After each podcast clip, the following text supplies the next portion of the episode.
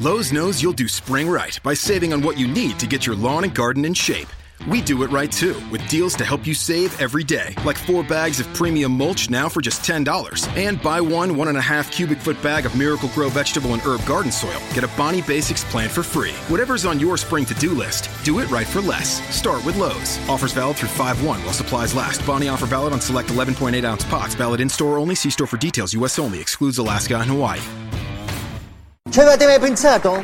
Ciao, In ordine rigorosamente alfabetico, io sono Alex Raccuglia e io sono Francesco Tucci. e questa è una puntata speciale di Tecno. Pillole di bit, ovviamente.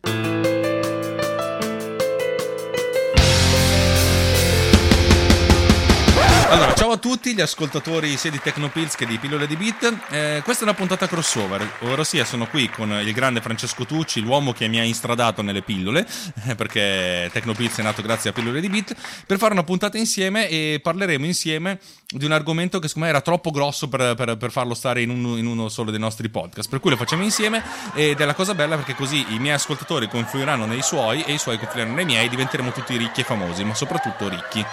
Ricchissimi, non ho alcun dubbio. Oggi di cosa parliamo? Oggi parliamo di, mh, di file system. Che, che caspita è un, un file system? È tutto quello che sta sopra lo, lo strato di hardware dove noi salviamo i nostri file. Forse voi non ci avete mai fatto caso, ma sti maledetti file system, se, se cambiate sistemi operativi, non funzionano.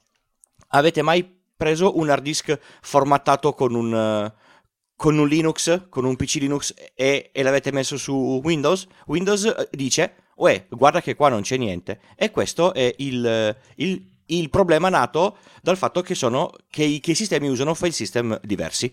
Un incubo. E, è così anche per te?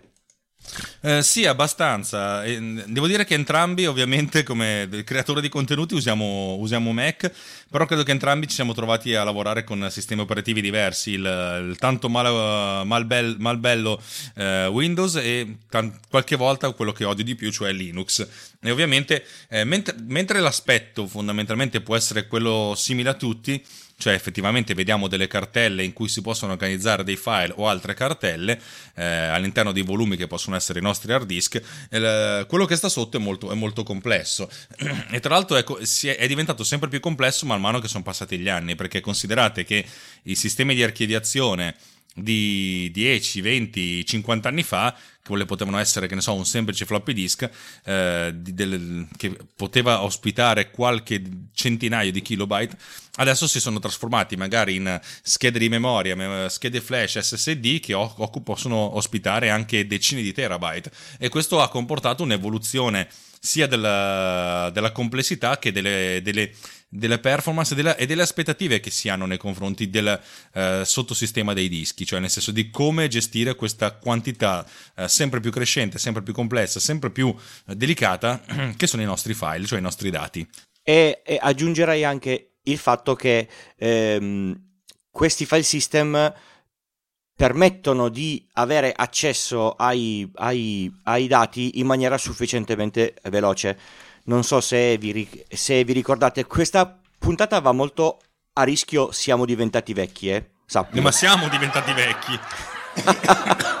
Cioè io mi, mi- mi- ricordo quando formattavo il floppy disk da 1,4 che ci volevano dai 5 ai 7 minuti. Ora se formato un hard disk da 2 tera e ci, e ci mette più di 40 secondi mi scoccio.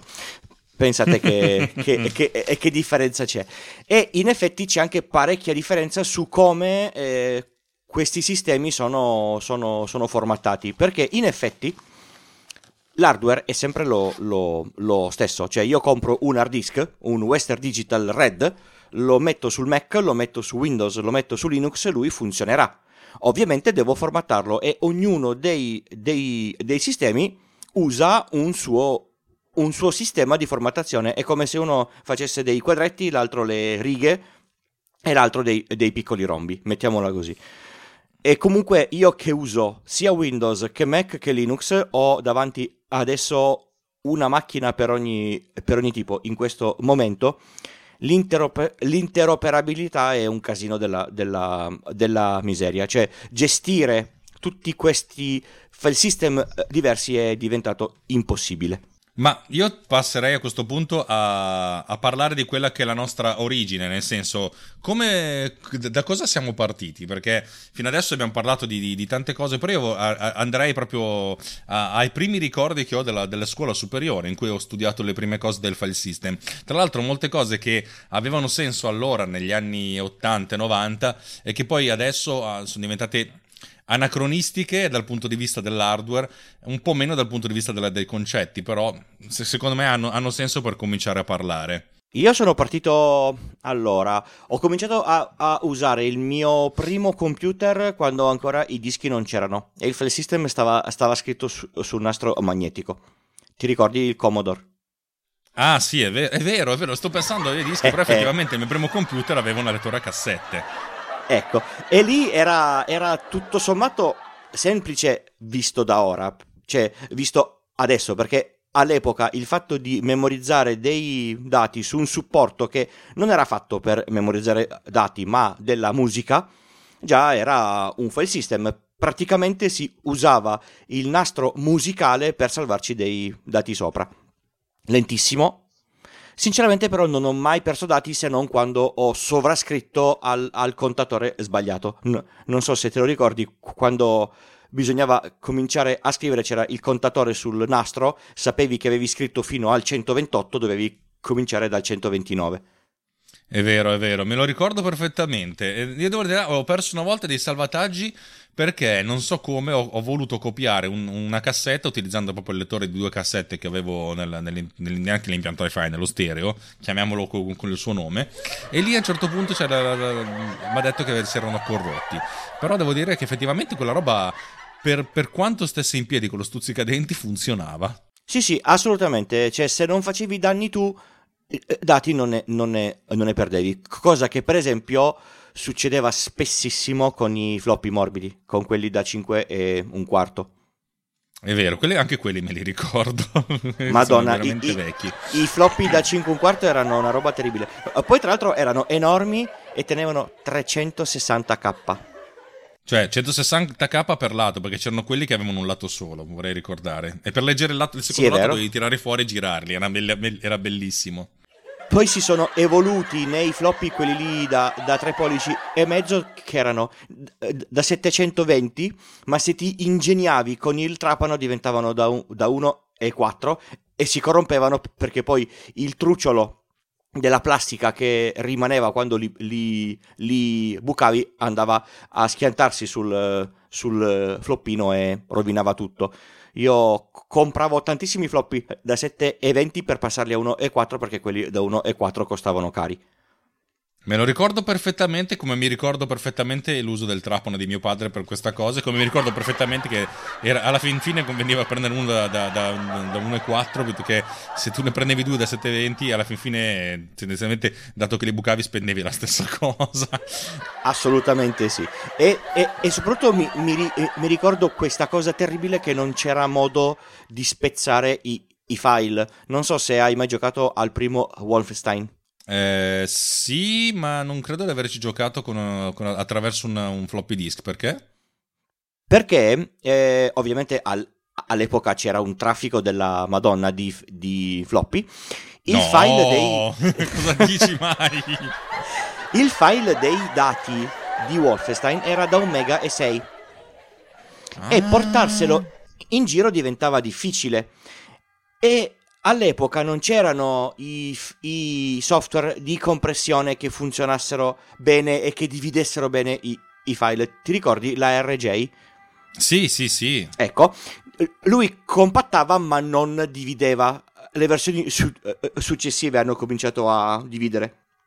E quindi che cosa si faceva? Si installavano dei software che permettevano di formattare il floppy a 1.6 o 1.8 Ah, sì, con... è vero, è vero. Eccolo lì. Con una probabilità di perdita di dati bestiale, ma in un qualche modo che sinceramente non ho mai scoperto come, riuscivano a far stare dei dati dove oggettivamente i, i floppy non erano fatti per, per, far stare dati. E quindi in questo modo si, si riusciva a spostare il, il file, di, il file di, di, dati di, di Wolfenstein su un, su un floppy solo. Questa non me la ricordavo, però cioè, ora che me la dici, sì, effettivamente mi ricordo qualcosa del genere. però a questo punto io direi che prenderei la palla al balzo per spiegare effettivamente come funzionava la suddivisione dei, dei dati su una, su, su una, superficie magnetica circolare. Allora, ehm, quello che dirò adesso aveva senso tempo fa, però più che altro va bene come una sorta di punto di partenza, perché noi abbiamo sempre pensato ai file come una sequenza magari di dati binari 01, 001, 01, eccetera, eccetera, eccetera, però effettivamente eh, come si trasferisce un file, che è una cosa che noi possiamo vedere in memoria, su un supporto magnetico?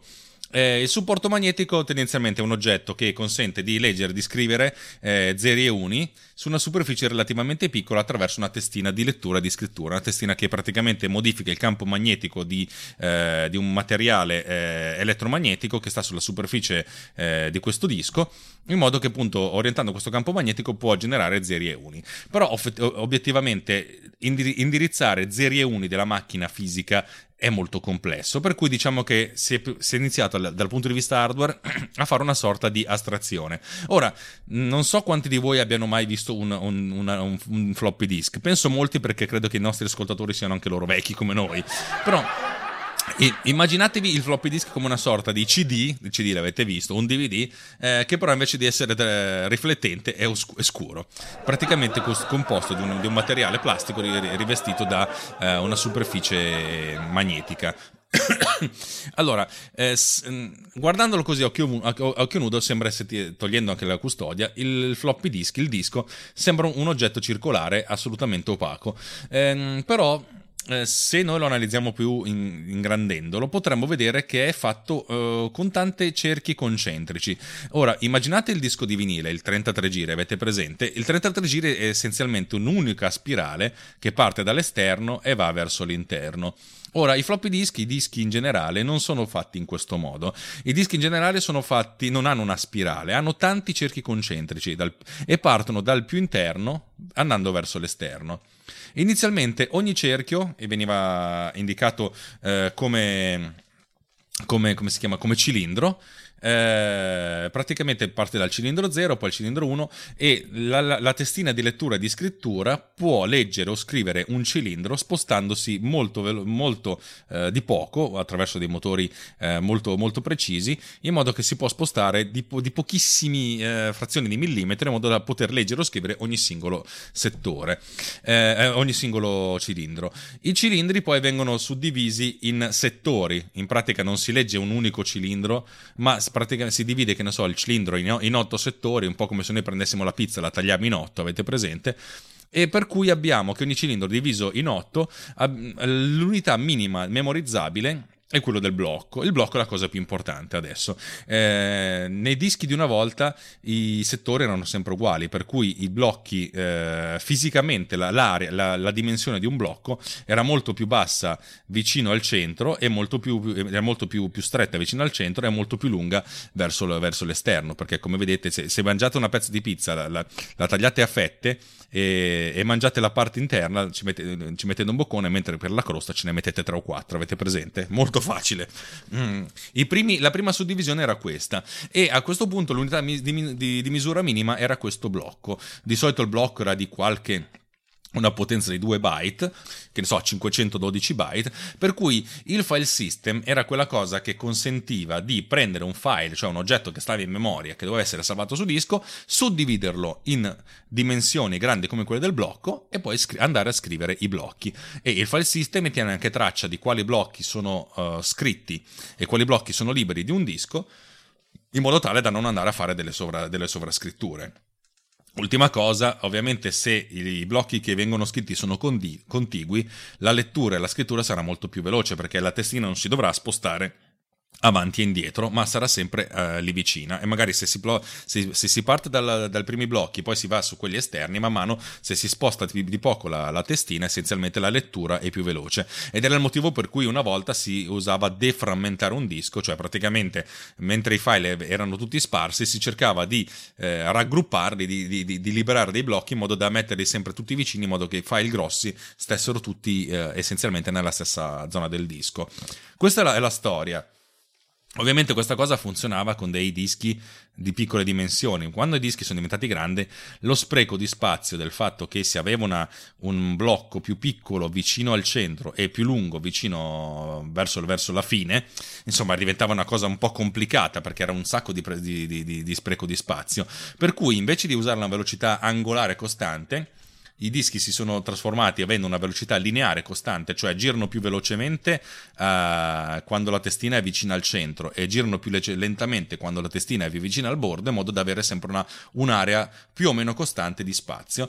Ed è il motivo per cui i blocchi oggi non sono più uh, fisici, cioè non sono più eh, identificati da cilindri, settori, eccetera, eccetera, ma sono blocchi che sono forniti logicamente, cioè quando voi comprate un hard disk, l'hard disk dice qui ho, ho, 200 milioni di blocchi, non ti preoccupare, so io quali sono. Poi ovviamente il suo ordine è, lo, è, è fisicamente un po' l'ordine che abbiamo nelle tracce, eh, della, nelle tracce della, della, di lettura della, della, testina, però si occupa lui di sapere quali sono le, le tracce più vicine e quelle più lontane, in modo da dare una sorta di ordinamento. Ultima cosa, per parlare di, di, di questione fisica, eh, gli hard disk, i primi floppy erano soltanto una faccia, cioè la testina leggeva solo la superficie da una parte, poi hanno aggiunto la possibilità di leggerli sia sopra che sotto, i famosi dischi eh, che da 360 sono passati a 720 kilobyte, quelli fondamentalmente eh, quelli blu, diciamo, e lo stesso dicasi per gli hard disk. Gli hard disk hanno le testine di lettura che stanno sopra e sotto e magari hanno più piattelli, cioè più dischi contemporaneamente, eh, in modo da eh, distribuire la lettura e la scrittura su questi dischi. Una sorta di serializzazione eh, fatta in hardware. Voi comprate un oggetto che sembra una mattonella eh, di metallo eh, larga 10 cm, profonda 20, alta 2 cm, però in realtà dentro come è fatto cioè, dipende anche dal costruttore, ce ne sono quelli con più piattelli, con meno piattelli, eccetera, eccetera, eccetera. Eh, direi che ho detto tutto, giusto? Giusto, giustissimo. Io aggiungerei che vedere un hard disk aperto è, è, molto interessante. Se vi capita di avere un vecchio disco che non, che non funziona più e avete voglia, cercate di aprirlo senza farvi, farvi male e vedete perfettamente come è fatto il, il, disco. Aggiungo che la testina legge la parte magnetica senza toccare il, la, la, superficie del, del disco, ma molto molto vicina. Di conseguenza i dischi moderni sono sotto vuoto perché non ci deve essere niente tra la testina e i, e i piattelli, basta un micro granello di polvere che i, i dati vengono irrimediabilmente persi perché ovviamente eh, il disco è magnetico, significa che ha del, dei piccoli eh, magnetini che si orientano e ovviamente se ci va sopra una, un, un, un, pezzo di polvere che è, è, grande come 500 magneti fa, fa soltanto danni. Aggiungo che eh, la parte della deframmentazione, che adesso è diventata inutile con i, con i dischi a, a, stato solido, è importante anche negli attuali dischi a, a, a, piattelli, perché anche se girano a 10.000 giri, comunque se i dati sono contigui la lettura è molto più, più rapida. Se volete eh, avere un'idea di come più o meno funzionano questi due tipi di dischi a livello hardware, una delle eh, due delle mie primissime puntate di pillole di bit eh, ho fatto dei paragoni su come funziona uno e come funziona l'altro, in, in modo molto molto generico, molto macroscopico. Direi che a livello hardware eh, dovremmo aver finito. Aggiungerei che più la eh, tecnologia sale, più la parte di controllo dove i, i, i dati vengono salvati è gestita proprio dal, dal disco nel senso che eh, in informatica si fa spessissimo, si, si separano le, le, le, cose a livelli. Lavorare su un singolo livello è molto facile, basta fare le interfacce giuste tra un livello e l'altro. Di conseguenza, eh, quando voi eh, dite al sistema op- operativo salva il file, il sistema operativo dice al controller del disco salva il file, il controller del disco eh, dice al disco fisico salva il file e se ne occupa lui. Il sistema operativo non gli chiede più, senti, dimmi qual è il settore libero che ce lo, che ce lo metto dentro, se, se ne occupa il, il disco. Sì, infatti se prendete un hard disk eh, e poi prendete memo- un disco a stato solido, un SSD, l'attacco è lo stesso e dal punto di vista del sistema operativo vede, vede come se fosse un, di- un, disco, cioè nel senso non si accorge del fatto che uno è fatto in un modo e l'altro è una tecnologia completamente diversa che non c'entra quasi niente, cioè essenzialmente il, il, il, disco messe, mette a disposizione questo elenco di blocchi e poi si occupa lui di gestire la cosa, se andare a muovere una testina, se andare a fare un accesso di memoria, eccetera, eccetera, eccetera. E questa è una cosa dal punto di vista informatico anche bello, perché essenzialmente ognuno fa il suo e basta che l'interfaccia sia, eh, sia ben definita. In questo caso l'interfaccia nella maggior parte dei casi è un serialata.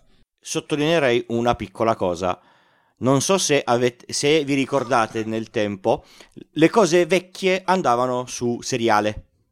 Poi, per aumentare le, le velocità, siamo, siamo passati alla tecnologia parallela. Non so se vi ricordate quanti fili c'erano per collegare un hard disk IDE. 40? 60? Non, non mi ricordo più. Mi, Beh, mi ricordo che... una quarantina, sì. Ecco, quelli scasi erano ancora di più. Che belli gli scasi con quei cavi durissimi. Adesso eh, si sono accorti che mantenere sin- sincronizzati un, un, parallelo di 32 o 64 bit è un casino della, della Madonna. Soprattutto perché comunque vengono eh, in un qualche modo poi scritti anche poi a, a livello seriale. Quindi bisogna fare una, una continua conversione con l'avanzare della tecnologia la comunicazione seriale si è alzata di velocità talmente tanto che ha battuto qualunque tipo di, di comunicazione parallela. È per quello che ora i dischi serialata, ma anche i, i SAS, che sono i serial attached SCSI, sono comunque tutti quanti seriali e corrono come delle, delle, delle schegge. Aggiungerei una, una piccola cosa a, a, li, a livello di hardware se dovete scegliere tra SAS e SATA, sappiate che SAS va molto, molto, molto più forte. Non solo perché ha i piattelli che girano di più, è difficile trovare un SATA che giri a, a 15.000 giri. Un SAS sì. Ma soprattutto perché l'hard disk eh, SAS riesce a, a fare una, una, una cosa che il SATA non fa. L'hard disk SAS riesce in in base a quello che deve fare, a leggere e a, e a, e a scrivere mano a mano che gli passano i, i bit sotto.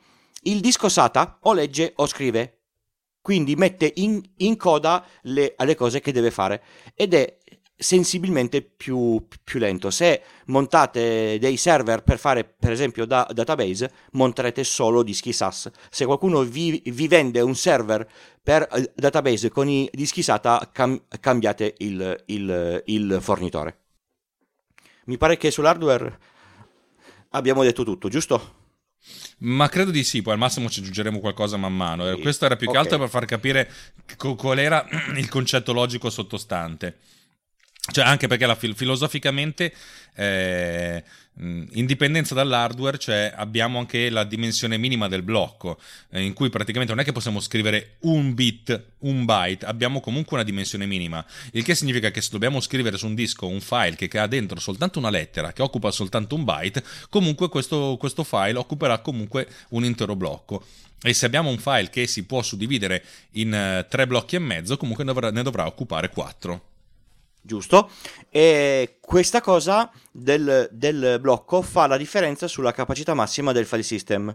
Tenete conto che un file system ha una quantità massima di, di, di, di blocchi in, che si possono indirizzare e di conseguenza più il, il blocco diventa grande, più io ho capacità sul disco. Ma ovviamente se metto, eh, se metto, il blocco troppo grande per avere un disco enorme, avrò uno spreco di spazio pazzesco se, se su quel disco devo mettere tanti file piccoli. E quindi eh, fino a un, a un, po' di tempo fa c'era eh, questa cosa. Di che dimensione scelgo il blocco del, dell'hard disk? Devo mettere tanti file grandi o tanti file piccoli? Ed era sempre un, un, una, una, scelta dif- difficile. Io mi ricordo che quando uh, studiavo all'università noi avevamo fatto delle ipotesi, cioè eh, c'era tutta la parte di informatica che, che, spiegava i file system e abbiamo preso ad esempio un file system inesistente che però aveva la dimensione dei blocchi variabile, che era una cosa fighissima, però effettivamente è molto meno usata in realtà perché le performance uh, degradano molto. Eh, è molto più facile per una, un computer, per uno, uno strumento hardware eh, indirizzare tante cose con la stessa dimensione piuttosto che gestire eh, dimensioni, più, dimensioni variabili. Diciamo che valeva la pena fare questa cosa quando lo spazio disco costava tanto. Adesso lo spazio disco costa ormai talmente poco che sprecarne un, un po' non è. Non ha più senso mettersi lì a, a, sbattersi per ris, risparmiare su un disco da 2 da 2 tera a 150 mega, mettiamola così. Non solo, ma anche la dimensione dei file è diventata tale per cui eh, mentre una volta lavoravamo con dei file di testo, poi siamo passati a lavorare sulle immagini poi lavorare sui, sull'audio, sul video, cioè adesso le informazioni che vengono memorizzate sono sempre più, tra virgolette, multimediali e l'occupazione di spazio è, è abnorme. Ripeto sempre, negli ultimi dieci anni c'è questa tendenza per cui gli ultimi due anni, negli ultimi 24 mesi, l'umanità ha generato tanta informazione quanto, eh, quanto il resto delle, delle, della storia. Cioè immaginate che negli ultimi due anni, 2016-2017, il genere umano ha generato informazioni tanto quanto dai 7000 anni precedenti, da quando inizia, da quando inizia la storia, cioè inizia la scrittura nei geroglifici egizi. Eh, capite che la, la, la quantità di dati è aumentata talmente tanto perché c'è tanta informazione eh, audiovisiva. Io pensate a quanto quanti hard disk eh, deve comprare ogni giorno YouTube o Facebook per le vostre foto.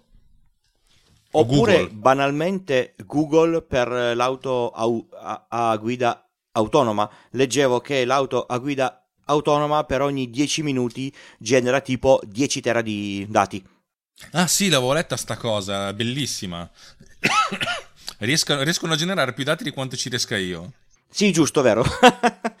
e e bisogna saperli mettere da, da, da, da, qualche parte ed è per quello che sono, sono, nate queste server farm che non fanno altro che memorizzare dati in eh, spazi enormi, cioè in spazi tali che noi non siamo capaci di neanche immaginarli.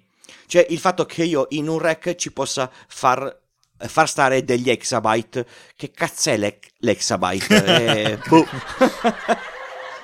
il, il petabyte puzza, ma l'exabyte che fa? Non si sa. Puzzissima. Scusate, era, era, era, era pessima questa battuta. Va bene, eh, che dici? Cominciamo a, a parlare a, liv- a, livello generale dei vari file system, vediamo un attimo quali sono le, le, le, le differenze fon- fondamentali. Certamente. Allora, come abbiamo detto prima, ogni sistema operativo ha il suo file system. I file system nel mondo sono milioni, milioni, milioni. Noi ovviamente oggi parliamo dei, dei più famosi e di quelli che voi eh, usate più sovente. Nel senso che è inutile che vi parliamo del file system della, della scheda del, della tal macchina che non usa mai, mai nessuno. Allora, il primo file system che non sembra ma è quello più usato di tutti è il file system Linux le macchine Linux sono tantissime, le macchine Linux sono per ogni dove.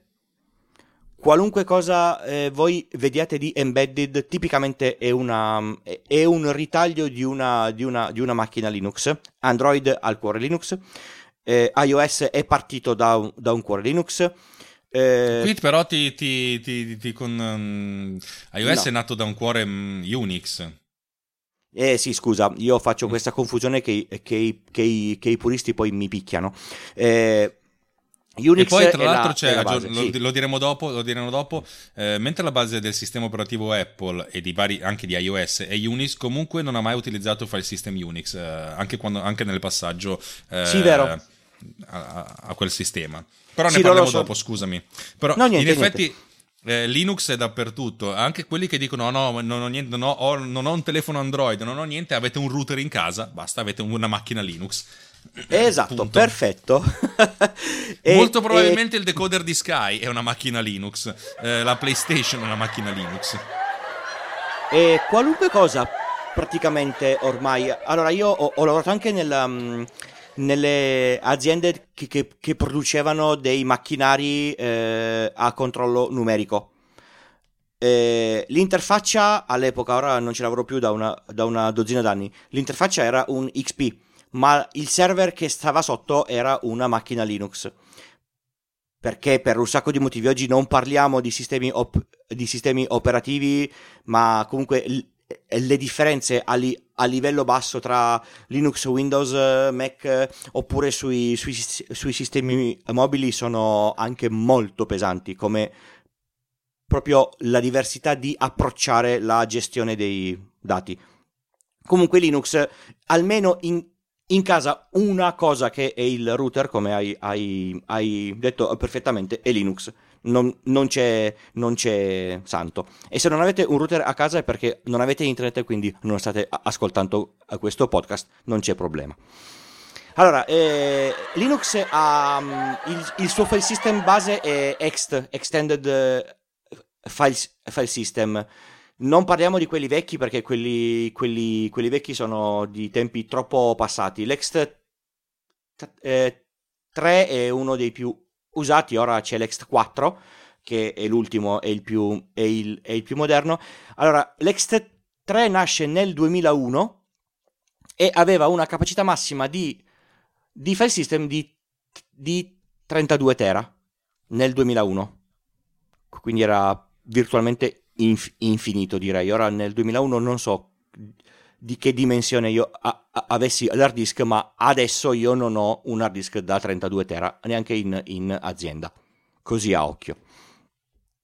A seconda della dimensione del, del blocco, il file massimo eh, ar- eh, ar- eh, arrivava a 2 tera, quindi potevate mettere file sufficientemente grossi, ma non troppo.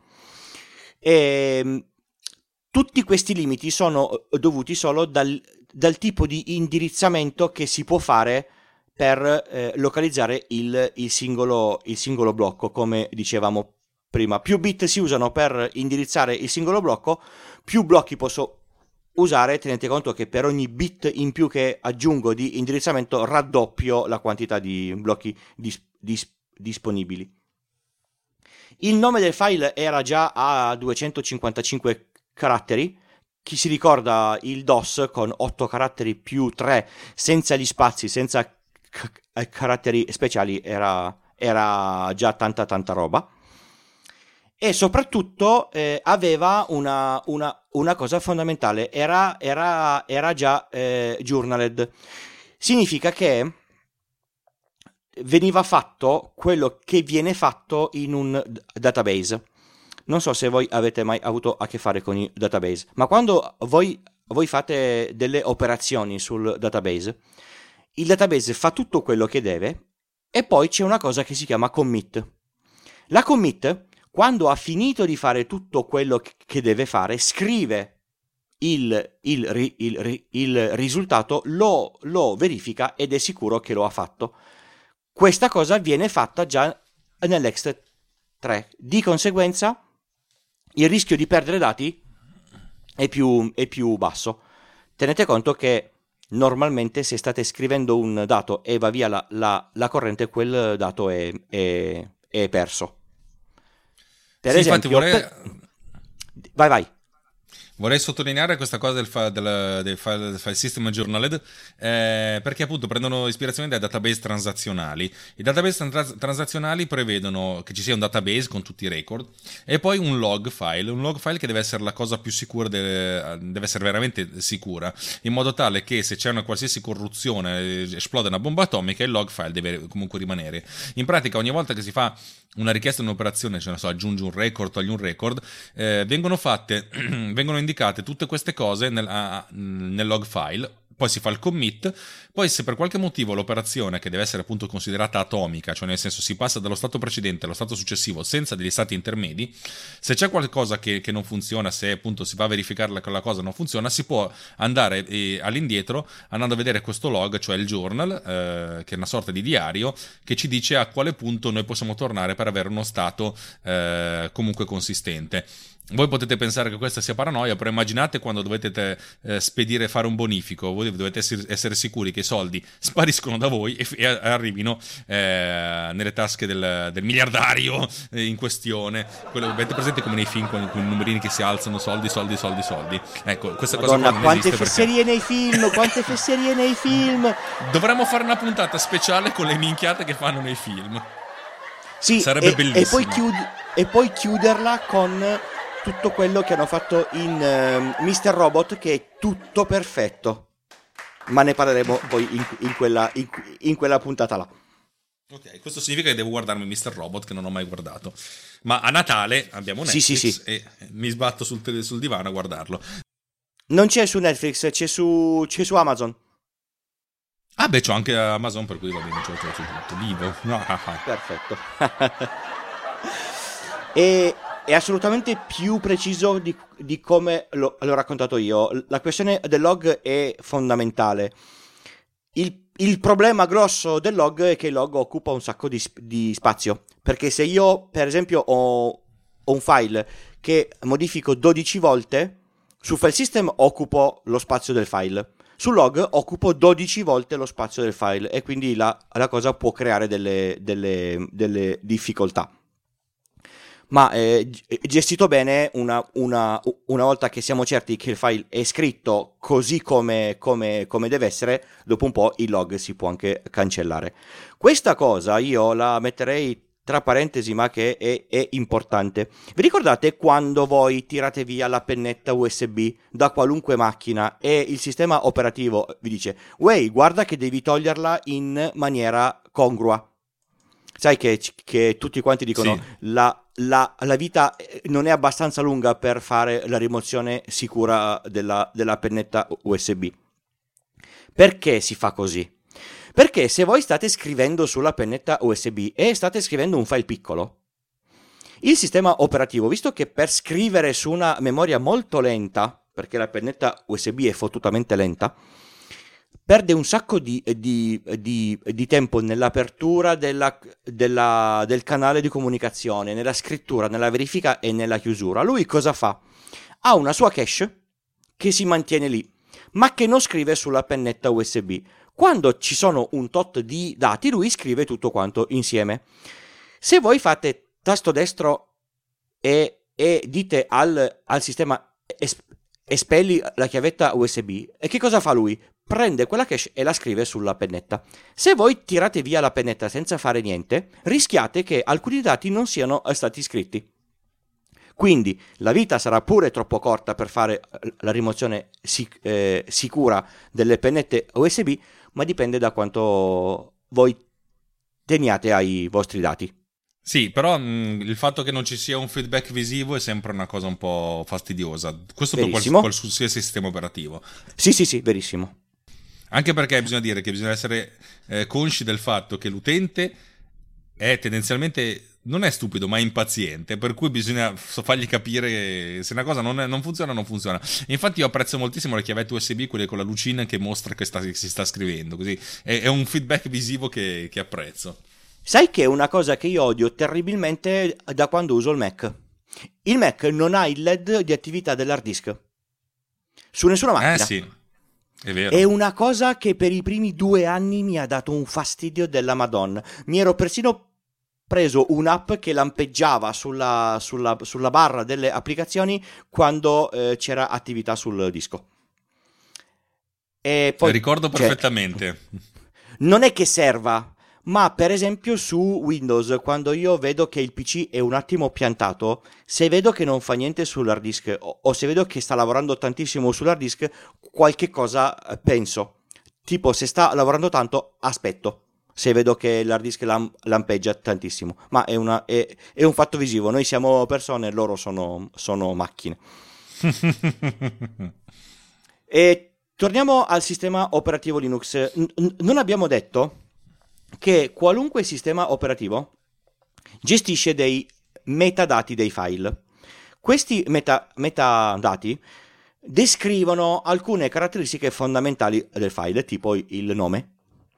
Per esempio il timestamp. Il timestamp è molto in- importante nei, nei, nei, file. Per esempio alcuni sistemi di backup usano il timestamp per capire se questo file è, è da salvare oppure no.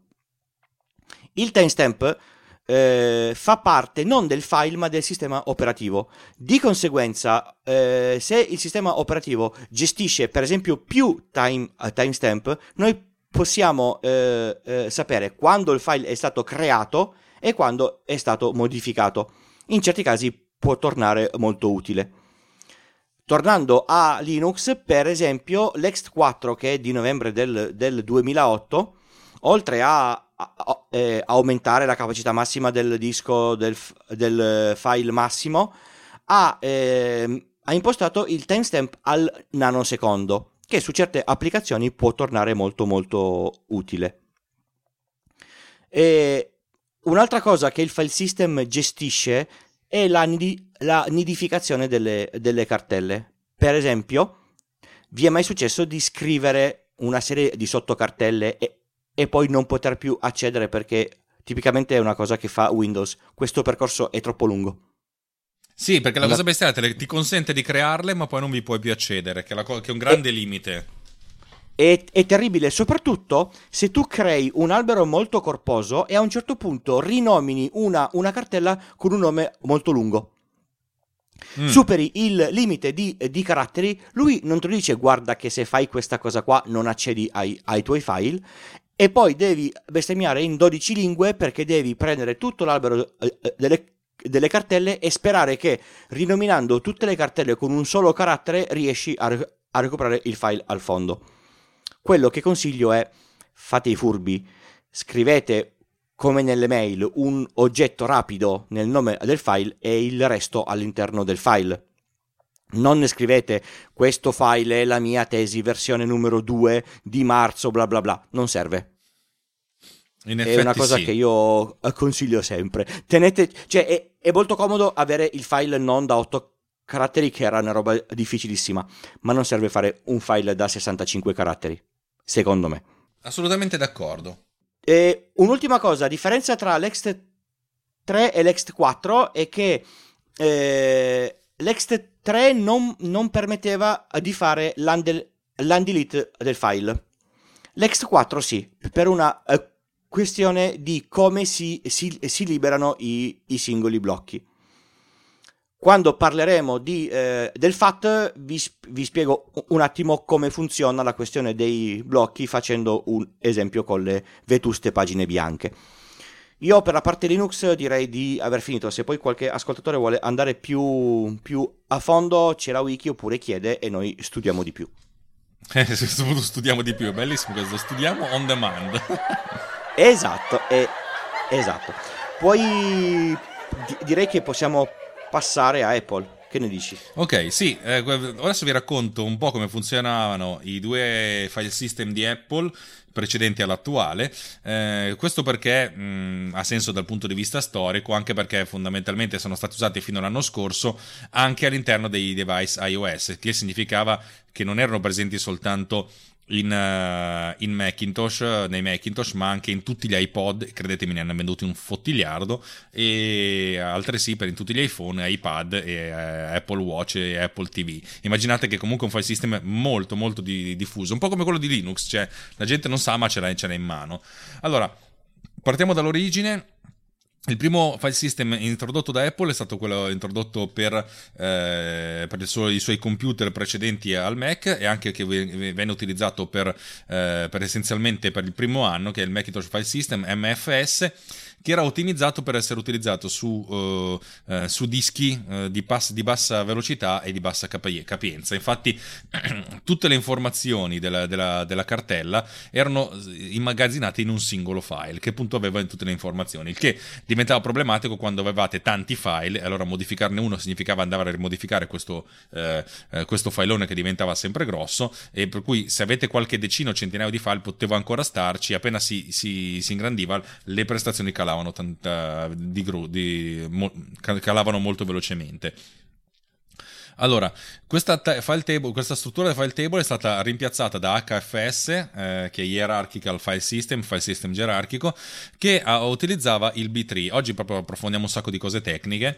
Il B3 è una struttura informatica che consente di memorizzare degli oggetti attraverso un albero binario, informazioni attraverso un albero, un albero binario e non attraverso una semplice lista eh, di, di, cose. La lista è essenzialmente tale per cui tu te la devi scorrere tutta fino a trovare quella che ti interessa. L'albero binario invece ti consente di eh, avere delle liste ordinate in cui ogni, ogni foglia ha due sotto, sottofoglie, diciamo che un, un ramo ha due sottorami per cui l'accedere alle informazioni è molto più veloce invece di eh, scorrersi tutto il file, tutto, tutta una lista, che appunto se una lista di n elementi ci vogliono n passaggi, eh, un B3 essenzialmente necessita di logaritmo in base 2 di n, cioè molto più eh, efficiente al crescere dei, del numero di, di, di oggetti. Eh, questo significava avere una, una, grande velocità di accesso e anche una, insomma, una, una capacità più, inter, più, più, più Uh, più elevata. Infatti l'HFS eh, che aveva eh, aveva la possibilità di accedere a 65.535 file su ogni disco logico, cioè una, una struttura che è, è stata eh, che era 16 bit. E I primi blocchi, lo 0 e 1, avevano il, avevano il boot block che contenevano le, le informazioni del, di startup del sistema, eh, per esempio il, il, nome del sistema e della shell, ossia del Finder, eh, che venivano caricate allo startup. Il blocco logico 2 conteneva invece il, um, l'MDB, il Master Directory Block, che fondamentalmente era il grosso blocco di informazioni sul, uh, su, su, tutti i file. Tra l'altro c'era una copia um, che era chiamata l'alternate, l'alternate Master Directory Block che stava dalla parte opposta del disco in modo che se ci fosse stata una corruzione del primo eh, si poteva andare al secondo, perché senza avere questo Master Directory Block avremmo avuto dei blocchi senza sapere a quali file appartenevano. Insomma, al, dal blocco 3 iniziava invece la, volume, la volume bitmap, cioè quella che si usa ancora, ancora oggi nella maggior parte dei, dei, dei Mac che non sono stati aggiornati al nuovo file system che essenzialmente è l'elenco di tutti i blocchi messi, messi appunto in ordine essenzialmente sparso e ordinati dal punto di vista logico attraverso l'MDB. Eh, L'HFS era molto limitato perché appunto non, non era, era, pensato per computer degli anni 80 e poi sono arrivati gli anni 90, gli anni 2000 c'era bisogno di qualcosa di più, per cui è nato HFS Plus che aveva era essenzialmente basato su HFS, ma, HFS, ma aveva, uh, aveva lo, lo, scopo di poter accedere a molti più file avere una, una, una struttura molto più, uh, più espandibile. Infatti uh, l'HFS eh, consente di, ehm, di di avere dei file molto più grandi perché possono essere uh, indirizzati uh, fino a 32 alla 32 blocchi, cioè una cosa molto, uh, molto insomma, un grande numero di, di, di, file e si potevano utilizzare caratteri Unicode per, il, per i nomi, cioè non soltanto i caratteri dalla, da, i 250 rotti caratteri ASCII, cioè ABC eccetera eccetera, ma anche tutti i caratteri Unicode che consentono appunto di utilizzare le lettere accentate lettere di alfabeti non, non, non latini. Il, il che significa che, che, se vuoi fare il, il, cattivo chiami un file con dei caratteri stranissimi che nessuno riesce più a, più a vedere. Sì, oppure, non, questo non so, se potevano mettere anche come caratteri anche le, gli emoji, sarebbe molto divertente. Comincia a essere veramente da, da malati chiamare un file con gli emoji, eh? Veramente Beh, ti, io ti dirò, quando ho iniziato a studiare Swift, la, Swift diceva Swift è completamente Unicode, per cui potete chiamare un nome della variabile con un emoji. Molto divertente. Non sto scherzando, si possono usare le emoji come nomi di variabili. Vabbè, paura, bisogna... mamma mia. Esatto. Eh, questa, la release del, di, che è stata introdotta con macOS 10.2.2 ha aggiunto anche il journaling nel novembre del 2002. Eh, del journaling abbiamo appena parlato, che è una cosa molto, molto comoda. Nel macOS 10.7 è stata aggiunta la possibilità di effettuare la, la criptografia dei volumi chiamati File Vault 2 ehm, senza però cambiare la struttura logica del file system. In pratica l'intero disco veniva criptato e decriptato in, in tempo più o meno reale dal, dal, sistema in modo tale che appunto se uno prendesse il vostro prendeva l'hard disk e lo installasse in un altro computer non avrebbe potuto vedere niente perché non avrebbe avuto la chiave di decriptazione allora, l'ultima cosa, i settori degli, H, degli HFS Plus erano di dimensione di circa 500, erano di, di solito di 512 byte, però eh, era possibile anche cambiarle, infatti mi ricordo che su alcuni computer ero arrivato appunto a metterli a 4 kilobyte i, la dimensione dei blocchi, la dimensione dei blocchi non era assolutamente fissa. Ehm, basta.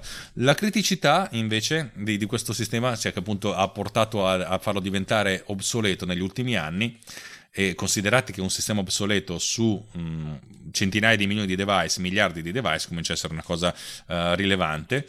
Rispetto ad altri file system molto più recenti, considerate che HFS è basato su, uno, su un oggetto che è nato nell'85, capite che sono passati 30, 30 anni, è che mancava essenzialmente la checksum dei dati, cioè significava che eh, un file che veniva scritto non aveva comunque una, un, un'altra parte del file che consentisse di, eh, di fare la checksum dello stesso, di, vedere, di verificare che, che fosse integro. Eh, infatti, il fatto poi che il file system non era case sensitive, cioè che non, eh, non, non, non, considerasse diverse nomi con la maiuscola e con la minuscole, ha fatto sì che il buon Linus Torvalds, il creatore Linux, dicesse che HFS Plus è probabilmente il peggior file system mai inventato. Però sapete che Linus Torvalds è uno che, a cui piace eh, fare queste buttade, queste, queste, queste uscite. Poi ci sono un ma sacco sì, di altre ma cose. Ma sei che... sicuro che HFS Plus sia peggio? Peggio di FAT? Non ci credo neanche un po'. No, ma, ma sai che Linus Torvalds è una cosa un po', fa un po' così. Una cosa importante che invece vorrei dire di HFS, che già della, nella, sua prima vers- no, nella sua seconda versione, è che consentiva, e questa è una cosa geniale che hanno usato sempre in pochi, di far sì che ci, fossero, eh, ci potessero essere diversi fork di ogni singolo file. Cioè significava che un file poteva avere al suo interno diversi file, un po' come se il singolo file avesse, fosse una, sua, una cartella con all'interno altri file.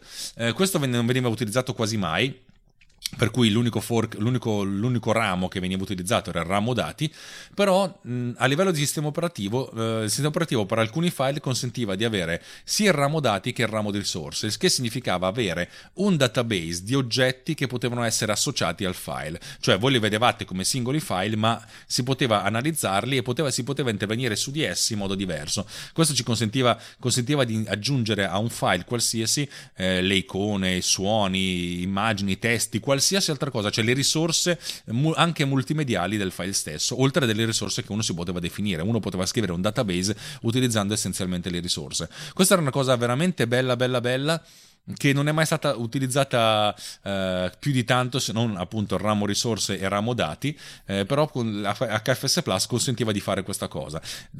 Qualsiasi applicazione per Mac prima che venisse macOS 10 cioè quando i computer erano ancora dei, dei PowerPC eh, aveva questa possibilità di avere i, i, file eseguibili con dentro questo sotto database, il ramo risorse, eh, praticamente strutturato già all'interno del, del, del file system.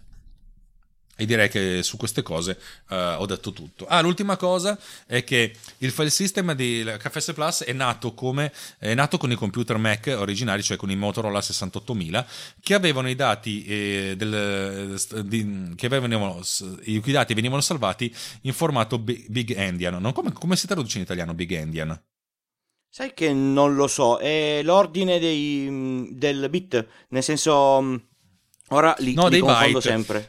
E l'ordine dei byte significa, eh, allora, considerate che l'unità di misura dell'informazione, nel, vabbè, l'unità di misura logica è il bit, cioè 0,1, però l'unità di misura utilizzata è il byte, cioè 8, 8 bit, e per, per un numero uh, a 16 bit essenzialmente si usano 2 byte, ven- o un numero a 32 bit se ne usano 4. Eh, come vengono organizzati eh, dipende molto dal, dall'ordine. I processori Motorola usano l'ordinamento Big Endian, significa che essenzialmente c'è uno, il, il byte meno significativo sta più a destra e il byte più significativo sta a sinistra o, viceversa. Beh, insomma, mentre il computer ecco, io, Intel... io lì su, sul Big e Little me lo sconfondo sempre. Ma anch'io, ma non è importante. Mentre Intel ha i processori che lavorano in senso contrario, per cui il file system era, era, fatto in big endian e vuol dire che ogni volta che un processore Intel doveva andare a leggere su HFS Plus, cosa che comunque succede ancora oggi perché la maggior parte dei computer che avete comprato due anni fa non ha, non ha fatto questo cambiamento, cioè praticamente deve essere fatta dal, dal processore, dal, dal, dal, file system, che è una parte del, del, del sistema operativo, deve essere fatta la conversione. Capite che convertire queste cose per fare file di centinaia di megabyte o dei gigabyte come dei file video o file audio è una cosa molto pesante per il processore. Anche se i processori sono veloci e ottimizzati per questo, comunque immaginate di dover scambiare l'ordine di due, eh, di due cose eh, per miliardi di volte in, in, in, al secondo. Capite che ci perdete un sacco di tempo. Sì, e soprattutto stavo, stavo pensando che eh, i sistemi op- eh, operativi Mac per un certo periodo funzionavano sia su Motorola che su Intel. Quindi praticamente all'interno del sistema operativo c'era, c'erano le, le, due gestioni, mica, mica, mica facile da, da gestire lo, lo, sviluppo di questa roba. Eh? Assolutamente, ma infatti è stata una, una, una, grande opera di ingegneria dal mio punto di vista. Sì, quando hanno fatto il cambiamento ma non hanno smesso di supportare, cioè hanno cominciato a vendere gli Intel, ma i sistemi operativi che funzionavano su Intel funzionavano anche su, su Motorola. Cioè, eh, fosse stata Microsoft, Microsoft ha, eh, eh, eh avrebbe detto, vabbè, eh, da oggi il sistema operativo nuovo funziona su questo e, e, quello, e quello vecchio basta. Come sei cattivo, guarda che Microsoft ha, ha supportato Windows XP, anzi su me lo supporta ancora probabilmente. Microsoft supporta Windows XP perché non dico la totalità, ma una buonissima parte dei, degli ATM, degli sportelli Bancomat sono con XP e quindi non può smettere di, di, di, di supportarlo. è verissimo. È vero, è vero. Bene, a questo punto direi che... Ah, una, una piccola nota sui Bean Tree. Eh, io li ho fatti in informatica ed è stato il mio approccio alla ricorsione. Studiare su quei cose lì c'è da diventare scemi perché la, lavorare sugli alberi eh, eh, eh, binari a livello di, eh, di, eh, di, codice non è proprio lineare, mettiamola così. Però yeah. ha l'enorme vantaggio che tu sai che il tempo di accesso ad ogni singolo blocco è lo stesso per tutti i, i, i blocchi. Non hai un blocco che ti risponde dopo molto tempo rispetto a uno che ti, che ti, che ti risponde subito. Ed è fondamentale questo. Sì, sì, io ogni tanto quando parlo ci ho messo un secondo perché qua nei, sui B3 mi confondo sempre con i BSP3, Binary Space Partitioning Tree, che sono utilizzati per l'ordinamento di oggetti nello spazio bidimensionale e poi anche nel tridimensionale utilizzando altre cose, che è cosa che ho studiato nella mia vita precedente quando stavo cercando di fare un motore grafico. Ve lo racconto una volta, ma è difficile raccontarlo senza farvelo vedere. sì, n- nel podcast non, non, avendo la, la, la, la lavagna per, per, queste cose diventa, diventa, difficile. Allora, direi di passare alla, alla parte del eh, file system eh, Windows, quello di base che è partito con il, con il primo Windows, forse era già con il, con il DOS. Infatti il FAT, File Allocation Table, è nato nel 77, un anno prima di me, quindi 40 anni fa ne è passato di tempo, eh.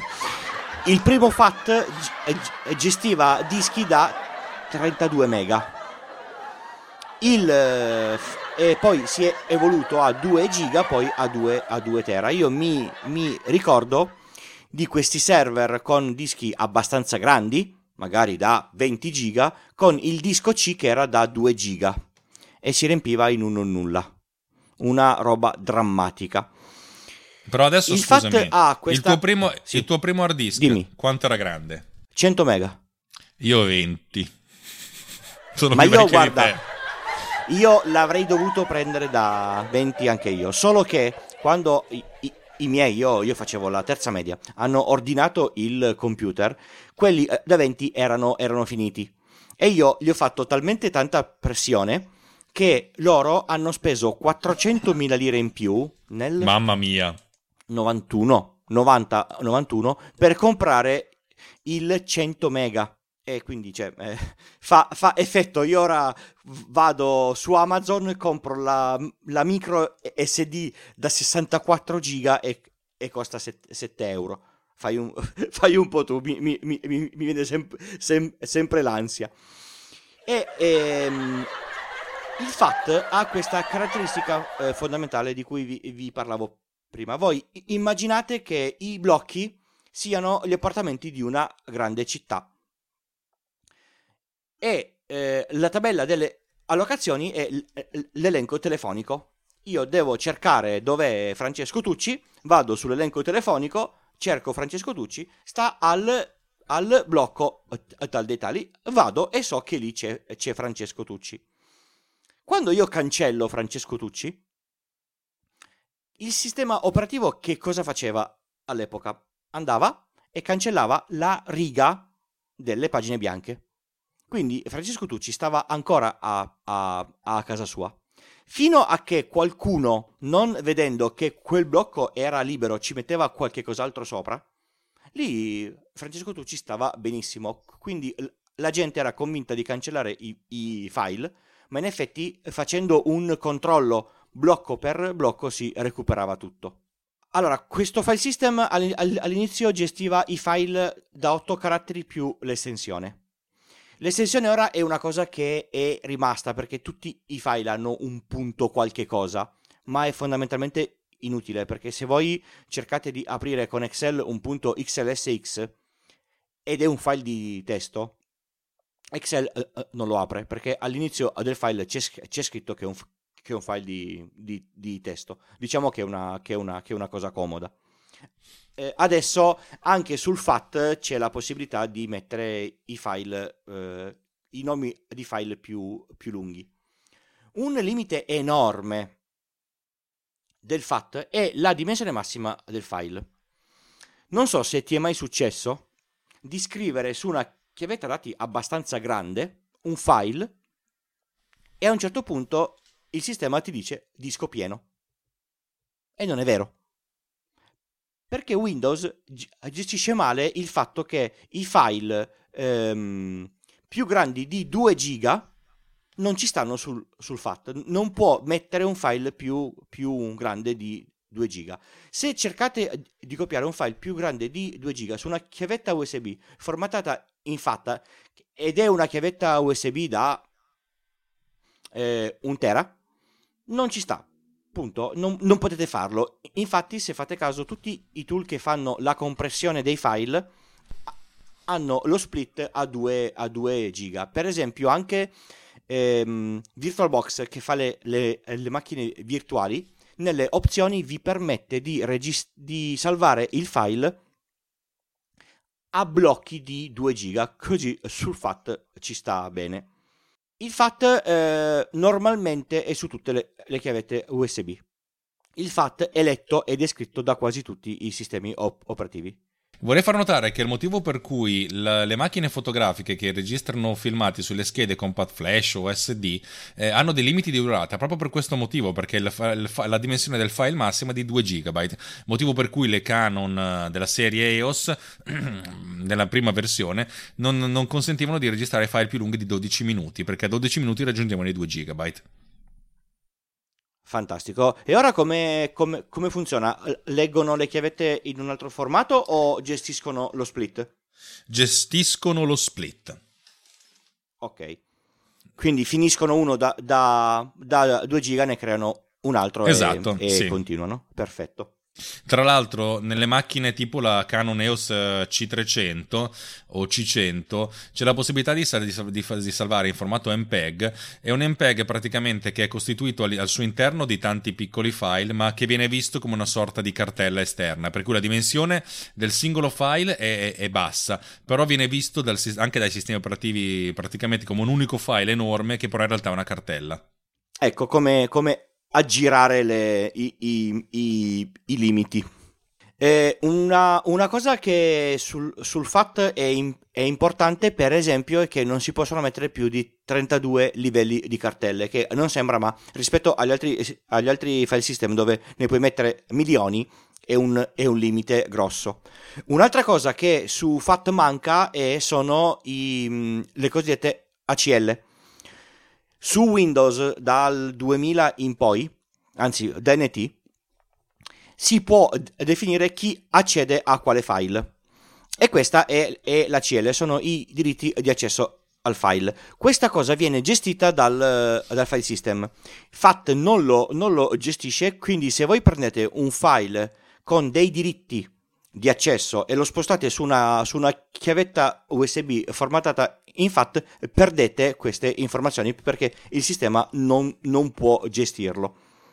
È uscito ultimamente una nuova versione del, fax, eh, del FAT che è l'Extended FAT che è un po' più simile all'NTFS permette di fare volumi molto più grandi e permette di salvare file molto più grandi e soprattutto è letto, se non erro, l'exFAT a parte Windows XP è letto da tutti i sistemi operativi. Letto e scritto.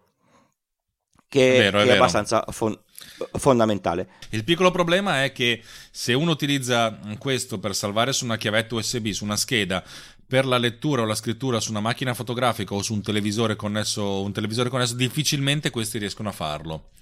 Sì, no, non, non, funziona, vogliono al massimo FAT 32. Mi ricordo per esempio che nella, nella mia vecchia 500 dove c'era il, il, il Blue Fiat voleva FAT 16 ed era fatto su piattaforma Microsoft Windows CF, fai un, fai un po' tu, questi limiti strani. Una cosa Stiamo vivendo nel detto, futuro. assolutamente.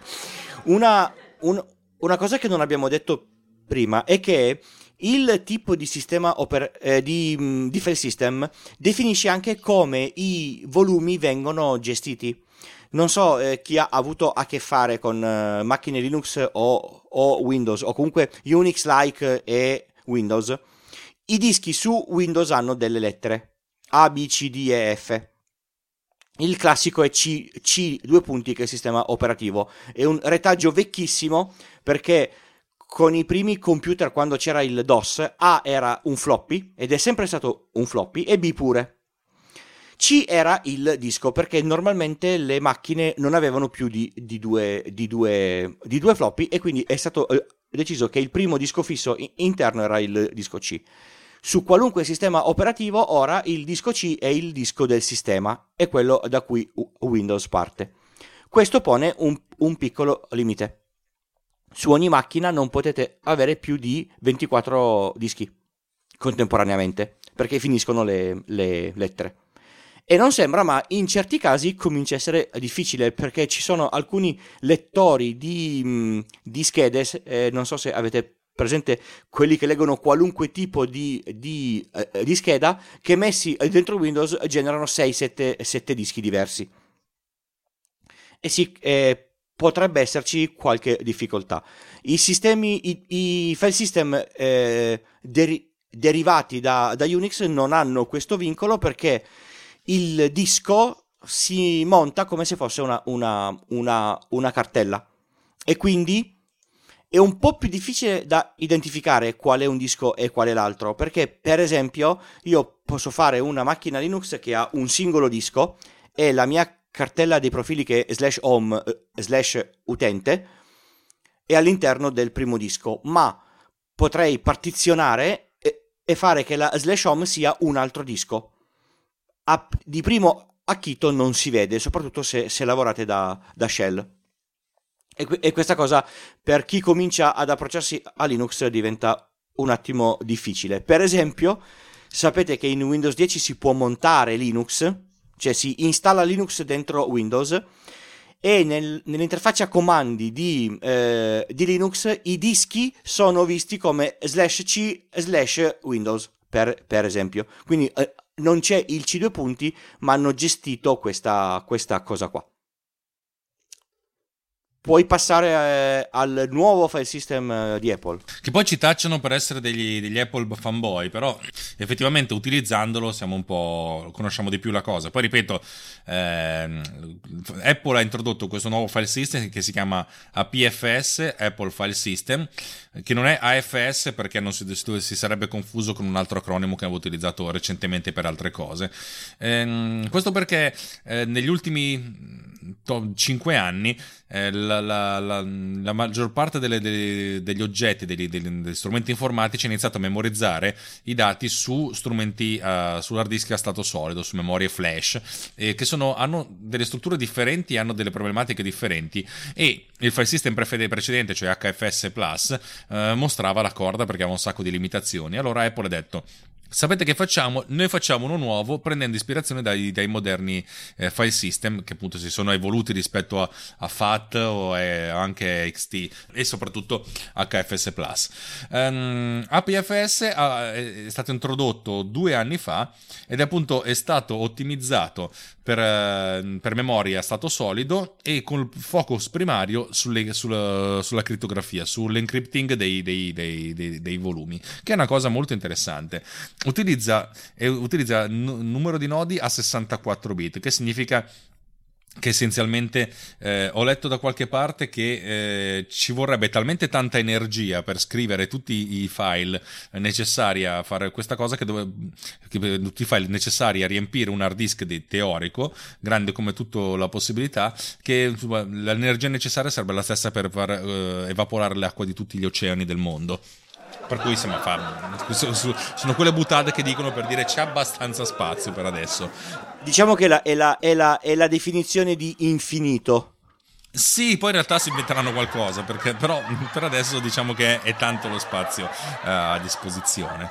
Eh, il codice APFS utilizza il comando il trim, eh, che praticamente che, eh, che praticamente è un modo che ha il, l'SSD di indicare quali sono i blocchi che non sono in, uti- in, in utilizzo che possono essere, eh, eh, come si dice, cancellati. All'SSD vengono detti questi blocchi non sono in utilizzo per cui puoi occuparti di cancellarli, ma soprattutto ehm, è anche la possibilità di indicare quali blocchi non sono più utilizzabili. Gli SSD, eh, che voi sappiate oppure no, però tendenzialmente dopo un po' eh, diventano, eh, diventano, vecchi e invecchiando alcuni, eh, alcuni blocchi diventano illeggibili o in iscrivibili, cioè cominciano a dare degli errori per cui c'è una sorta di, di mappa dei posti dove non si può più andare né a leggere né a scrivere. Il che significa che un, un hard disk, un SSD da, da 256 GB potrebbe diventare un hard disk da 200 GB fra 10-20 anni, cioè una cosa che appunto per piedi non si consuma.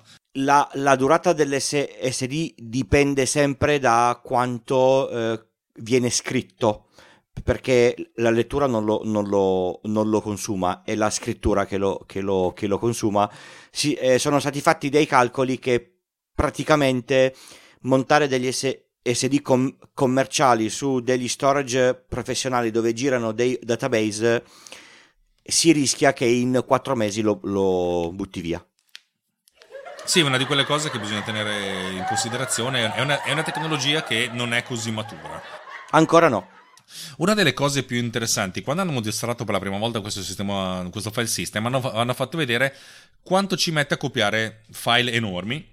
La risposta è stata zero la copia immediata, tutti eh, veramente veloce, veramente veloce. La realtà è che il funzionamento sottostante è diverso. In pratica, quando voi copiate un file dallo, sempre sullo stesso disco, cioè non copiandolo da un disco all'altro, ma magari lo duplicate, in pratica il file non viene duplicato, essenzialmente viene creato un nuovo record che identifica quali blocchi sono utilizzati e i blocchi sono gli stessi sia per il primo file che per il secondo.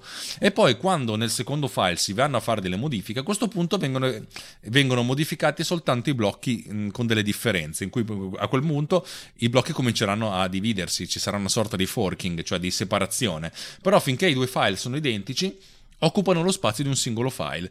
Significa che se prendete una fotografia, un video da, da un gigabyte, lo duplicate, eh, di default non, non, non, c'è un'occupazione di spazio ulteriore, che è, grande, è un grande vantaggio.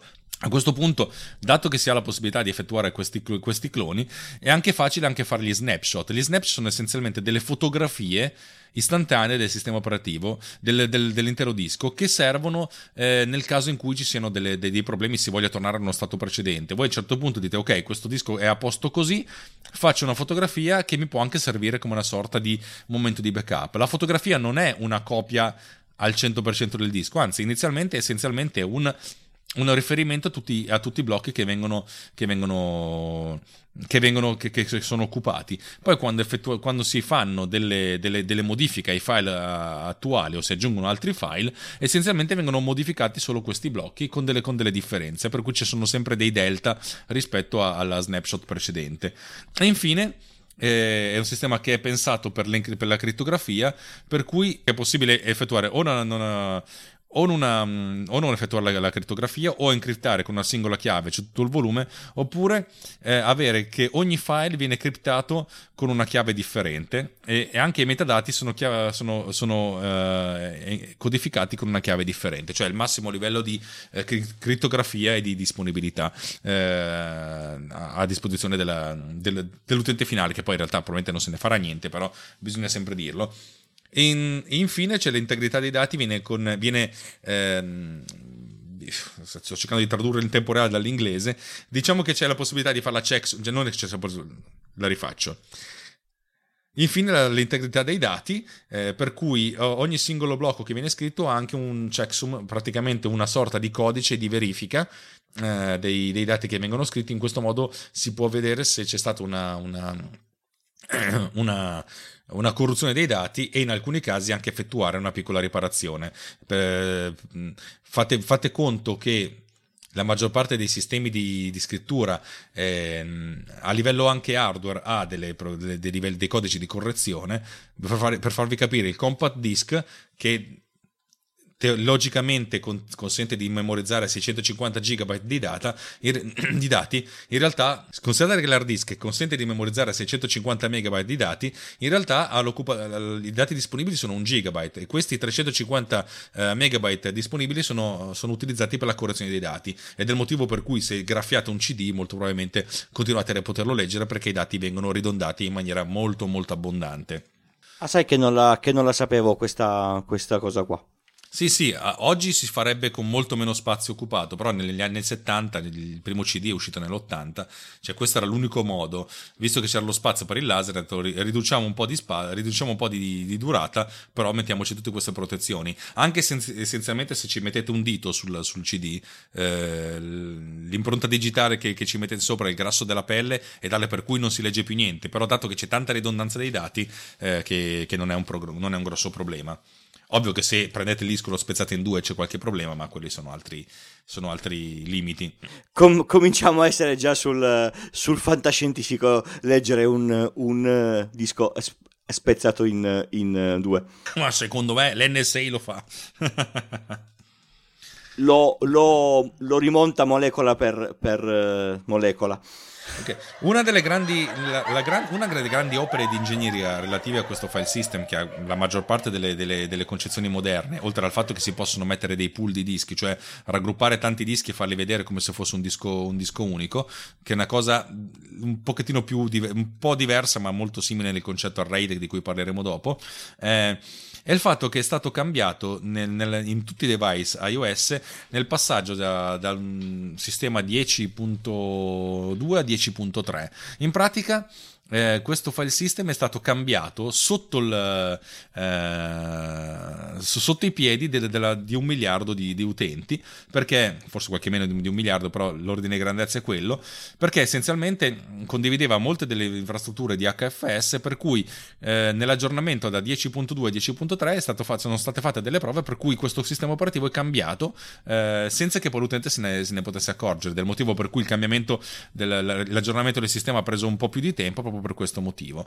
È stata un, una grande opera di ingegneria ed è stata un'opera di ingegneria eccezionale perché non si è perso praticamente nulla in centinaia di migliaia di device. eh, a oggi tutti i Mac che comprate uh, nuovi hanno questo sistema operativo, non è retroattivo, mentre, mentre sui sui sugli Apple iDevice questa cosa è stata fatta in automatico. Eh, sui, compi- sui, Mac non, non, è possibile farlo e infatti se volete cambiare il sistema operativo del disco dovete per forza formattarlo. Ah sì? Uh, avevo, avevo, capito che il file system cambiasse con l'aggiornamento da Sierra a, a, a, a Sierra allora, iSierra eh, ce l'ha nativo, per cui tutti i dischi nuovi che mettete dentro funzionano così, li formate in questo modo, però non lo fa retroattivamente sui dischi precedenti. Ah, quindi se io voglio il, il nuovo file system devo formattare e reinstallare iSierra? Esatto. Sarà nel mio prossimo Mac perché non ho nessuna intenzione di, di formattarlo. Perfetto. Neanch'io. Bene, direi che possiamo passare a New Technology File System new perché è uscito dopo il FAT, ma è, new, è nuovo, si fa per dire, perché l'NTFS è, mm, è molto vecchio. Un attimo che, che, vado ad acchiappare quando diavolo è stato... Eh... Usti, è, non è vecchio, è 93. vecchissimo. 93, in Windows NT 3.1. Diciamo che comunque è il sistema operativo che usa an- ancora Windows. Ehm, ha alcune caratteristiche che lo, che lo differenziano tantissimo dal, dal FAT. La, la prima fon- fondamentale è quella della, della, dimensione, non ha più limiti, cioè diciamo che eh, un file ha alcuni limiti di dimensione tipo 16 e- exabyte, quindi è come se non avesse limiti. Posso mettere eh, 4.000 miliardi di, di, di, file dentro allo, allo, allo, allo stesso disco e ehm, soprattutto gestisce alcune cose che il FAT non, non, non gestisce. La prima cosa è la, l'ECL come abbiamo detto prima, quindi se io dico che quel file deve essere letto solo da Pippo, quando lo sposto su un altro PC, se l'utente non è Pippo, e non è che si deve chiamare Pippo, ma deve avere l'ID di Pippo, devo bestemmiare per, per poterlo leggere. È per quello che si sconsiglia di mettere l'NTFS sulle, sulle, sulle chiavette USB. Potrebbero nascere dei, dei problemi spostando i file da una parte all'altra se ci sono dei limiti di, di accesso. Un'altra cosa che mh, è fondamentale sono le, le, shadow copy, come hai detto tu, di, di APFS sono molto utili per esempio perché si può fare il clone del disco a caldo. Normalmente Windows non è come Linux. Linux non locca i file che usa tranne in, in, rari casi, quindi io posso copiare tutti i file di Linux anche con il sistema operativo ah, eh, funzionante. Windows no, Windows alcuni file quando li apre li, li, li, locca, per esempio il file del registro, e li locca in modo, in modo tale che io non lo posso neanche leggere. Quindi la shadow copy mi permette di fare questo. La shadow copy eh, che fa? Blocca il disco così com'è, scrive da un'altra parte solo le, le differenze e quindi io riesco a, a, leggerlo tutto. Infatti i sistemi per il cloning, a, eh, tipo Acronis, fino a un, a un po' di, di, tempo fa non potevano fare il clone del disco per intero se non a macchina spenta. Si faceva partire con il CD di Acronis e lui leggeva. Adesso si fa in tempo reale, per esempio Vim, l'endpoint backup fa, fa, fa, fa questa roba qua. L'NTFS supporta la compressione. Era interessante qualche anno fa quando i dischi erano, erano piccoli.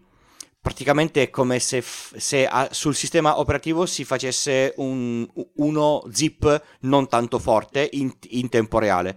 Il problema è che sulle macchine vecchie generava un sacco di rallentamenti lato ehm, CPU, perché comunque per ogni file che bisognava eh, eh, guardare bisognava prenderlo, decompattarlo e usarlo, diventava veramente, vera, vera, veramente difficile. NTFS supporta il ridimensionamento. Non so se ti è mai successo Alex, un, uh, ti compri un, un PC, lo partizioni in due e poi ti accorgi che la partizione numero uno è troppo piccola uh-huh. e avresti voglia di togliere la numero 2 e espandere la numero 1. Ecco, con eh, il FAT era impossibile, dovevi formattare, con NTFS si può fare abbastanza agilmente. Con le nuove versioni dei sistemi operativi si può fare anche sul disco di sistema a sistema attivo e si può, si può anche diminuire, che non sembra, ma in, ma in certi casi torna, torna, torna comodo. Le altre car- caratteristiche sono mh, mm, tutto sommato non, non così fon- fondamentali, anche, anche, lui ha il, ha, il, um, ha il journaling. E secondo me la cosa grossa, grossa, grossa è, um, è, la, è, la, è, la, la, questione delle shadow copy che fanno davvero, davvero la differenza. Alcuni sistemi operativi lato server, e ora mi sembra anche il Windows 10 client, gestiscono quello che sono le quote. Quindi io posso impostare su ogni file o su ogni cartella o su ogni disco o su ogni utente, posso fare qualunque cosa, qual è la quota massima che gli posso assegnare. Non sembra, ma è comodo quando tu hai un, un server, hai 15 utenti che ci lavorano e hai 20 giga. Non vuoi che uno li occupi tutti e, e quindi tu dici che dei, di quei 15 ognuno occupa solo 500 mega, se ne occupa lui per fare tutto, tutto, tutto quanto. E direi che per l'NTFS mh, mm, ho detto abbastanza, non c'è tanto di più se non andare a fondo, a fondo, a, a, a, a fondo. E comunque il, il, sistema che c'è ancora su Windows 10. Diciamo che non mi ricordo quanto tempo fa, forse all'epoca dello sviluppo di Vista, che, alle, che si chiama ancora Longhorn, non so se te lo mm, ricordi. Sì, Alex. è vero, è vero. Stavano eh, dicendo eh, adesso cambieremo il sistema operativo, ne metteremo uno che è simile a un database, bla bla bla bla, e sono rimaste sol, eh, sol, soltanto parole. Eh, Windows 10 è in, in, in NTFS. Possiamo passare direi all'ultimo, giusto? Possiamo passare all'ultimo di oggi che è ZFS, che è una sorta di punto di riferimento che è stato un file system che si chiama Zettabyte File System, e questo già vi fa capire quanto spazio vi dà a disposizione, che è un file system open source sviluppato dalla Sun Microsystem per il suo sistema operativo Solaris, che poi essendo diventato open source stato, può essere utilizzato un po' dove cavolo vi pare.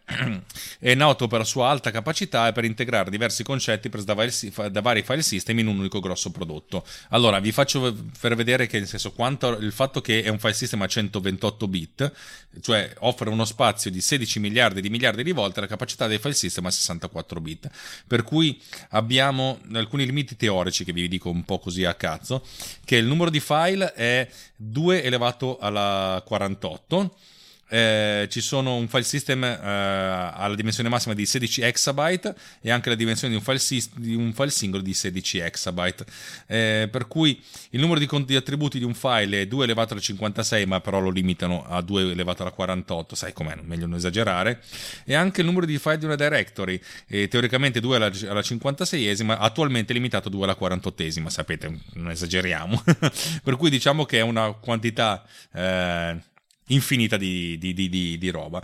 Una delle, delle, sue caratteristiche, che poi tra l'altro è stata ripresa anche dal buon uh, Apple File System, mi sono dimenticato di dirlo prima, è che utilizza un modello transazionale diverso da quello del Journaled, che si chiama Copy on Write. In pratica quando voi dovete quando il, il, sistema deve modificare un blocco non va a modificare il blocco precedente cioè crea un nuovo blocco da un'altra parte ci scrive sopra le cose quando le cose sono finite quando si è sicuri che le, la, la, scrittura è stata fatta allora dice al puntatore di non puntare al blocco precedente ma a quello nuovo. Per cui quello quello, c'è, c'è, le informazioni sono presenti eh, sia in quello vecchio che in quello nuovo e soltanto nel momento del passaggio dal vecchio al nuovo la, la, cosa viene fatta per cui mantenendo l'atomicità della cosa. Ed è ancora più sicuro del journal perché effettivamente è un pochettino più efficace perché non ha il file di journal cioè il log file ma lavora direttamente sui, sui, sui dati. In più per ridurre l'overhead di, di scrittura c'è tante scritture multiple vengono raggruppate in transazione. In pratica è una, corta, una sorta di pool cioè bisogna, bisogna bisogna dire file system, fai questo, questo, quest'altro, quando lui raggiunge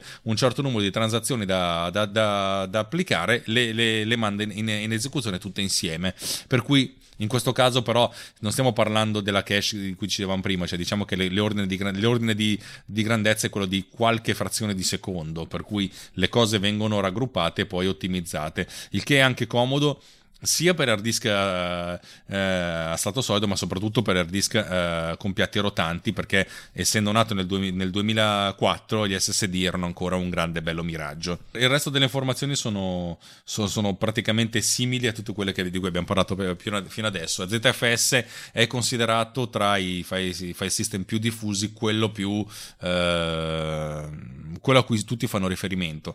Eh, ci sono, ci sono dato che è un file, un file system open source, ci sono implementazioni per la maggior parte dei sistemi operativi. Apple aveva deciso inizialmente che l'avrebbe supportato nativamente, ma poi ha detto: Ma no, fa niente, ci facciamo il nostro. Eh, perché bisogna essere um, autonomi, bisogna sviluppare le cose anche se, se, se ci sono già. E, ehm, quando mi hai, mi hai detto dei, dei tempi di, di, di, scrittura, mi è tornato in, in mente un, un, un piccolo grafico per far capire alle persone che non sono tecniche che cosa vuol dire che un disco è lento. Allora, se noi ci immaginiamo che un ciclo di CPU dura un secondo, quindi lo rendiamo molto più grande di quello che è, perché un ciclo di CPU dura circa 0,3 nanosecondi, l'accesso alla, alla memoria sono 6 minuti. E noi diciamo che la RAM è, è veloce accedere a un disco a stato solido, se il ciclo uh, macchina è di un secondo, varia dai 2 ai 6 giorni. Accedere a un disco a piattelli varia da 1 a 12 mesi. Tutto rapportato a un ciclo macchina a un secondo. Quindi ricordatevi sempre che i, i dischi sono lenti, lentissimi. È, è fondamentale. Se, se, se, eh, secondo me, ri- eh, ricordarsi di, di questa cosa. Sì, in effetti noi diamo tutto quello che dura meno di un secondo essenzialmente per noi è istantaneo, però c'è secondi, frazioni di secondo e frazioni di secondo, sono molto molto diverse. Giusto, giusto. Eh, che dici, facciamo un, un, cappello finale su RAID e su quello che è la, la cache dei dischi? Normalmente quando si compra un disco i dati di, di, di targa che, che, si leggono sono eh, velocità dei, dei piattelli, la, la capacità del, del, disco e la cache. La cache che è? Visto che abbiamo detto che il disco è molto lento a, a, a scrivere, in certi casi è poco utile iniziare delle, dei processi di, di, di scrittura quando sappiamo che tra un po' ce ne saranno altri. Quindi e questo lo fa il controller del disco, quindi è trasparente rispetto al sistema. Il sistema scrive, il disco dice no, è, è troppo poco, metto in cache. La cache non è altro che una RAM. Quando ha abbastanza cose da, da, uh, da scrivere, le, le, le, le piazza sui, sui, sui, sui piattelli. La cosa comoda è che se io sto scrivendo e devo rileggere subito, questi dischi saranno in RAM, quindi nella RAM del disco, eh. Quindi l'accesso sarà molto più rapido. La cache ha un piccolo difetto, se va via la corrente viene persa. Quindi si rischia che eh, avendo tanta cache e, e, avendo tante piccole scritture, al, al cadere della corrente alcuni dati che noi pensavamo fossero salvati non lo sono più tenete conto che non è che nella cache i, i, i dati stanno dei minuti, aspettano qualche secondo prima di essere scritti. Per, quest, per questo motivo ci sono molti controller di, di, di disco di eh, dispositivi eh, professionali, storage per server e queste eh, cose qua, che all'interno hanno una batteria. Di conseguenza, se va via la corrente, la batteria mantiene attiva la cache e il, e il disco, fa sì che la cache venga scritta sul disco e, e, e a questo punto spegne, spegne, tutto. Quindi se avete dei dispositivi in azienda dove vi compare l'alert, attenzione, la batteria della cache è, mm, è alla fine della, della, della, della sua vita, cambiatela. Direi che puoi passare a Ride. Ok, RIDE è una sigla che sta per uh, Redundant Array of Inexpensive Disk. In pratica è eh, la possibilità di combinare più dischi fisici in modo da creare o un disco fisico o un disco virtuale più grande oppure un disco con, uh, che abbia un controllo di, uh, di ridondanza. Mettiamola così, abbiamo due dischi da un terabyte noi possiamo metterli insieme in RAID 0 se non sbaglio o 1 Ride 0 striping, Ride 1 mirroring. Ok, Ride, Ride 0 e Striping, in pratica eh, facendo credere al sistema operativo che questi dischi siano eh, un unico disco da 2 terabyte.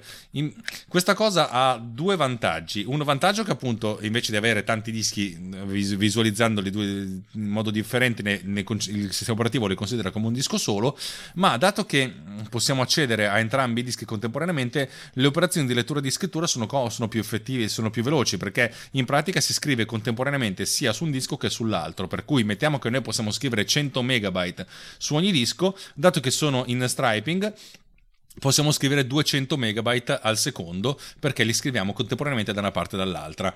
Piccolo problema, se uno dei dischi eh, salta, ha un problema hardware, in pratica perdiamo tutto perché i due, i due, dischi non sono più considerati come due cose separate ma come un'unica in cui le informazioni sono miste e fluide tra tutti e due, per cui è difficile da, da gestire questa cosa.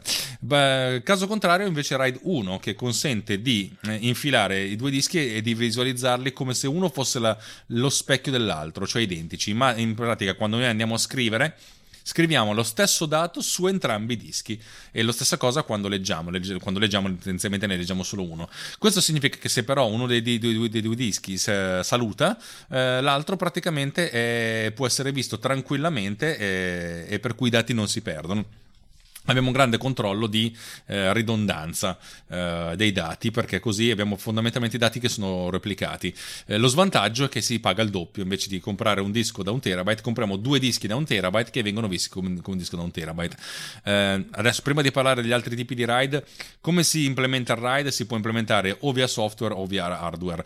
Eh, tendenzialmente adesso le soluzioni software sono tali per cui eh, infilando i, i dischi nel, nel, nostro, nel, nostro, case del, del, del sistema Mm, si possono configurare facilmente senza troppi, senza troppi, problemi. Una volta c'era bisogno di un controller che si occupasse lui di gestire questa cosa e poi si poteva impostare il controller come RAID, RAID 0 o RAID 1. Uh, eh, altre caratteristiche di RAID sono quelli che possono combinare le due cose.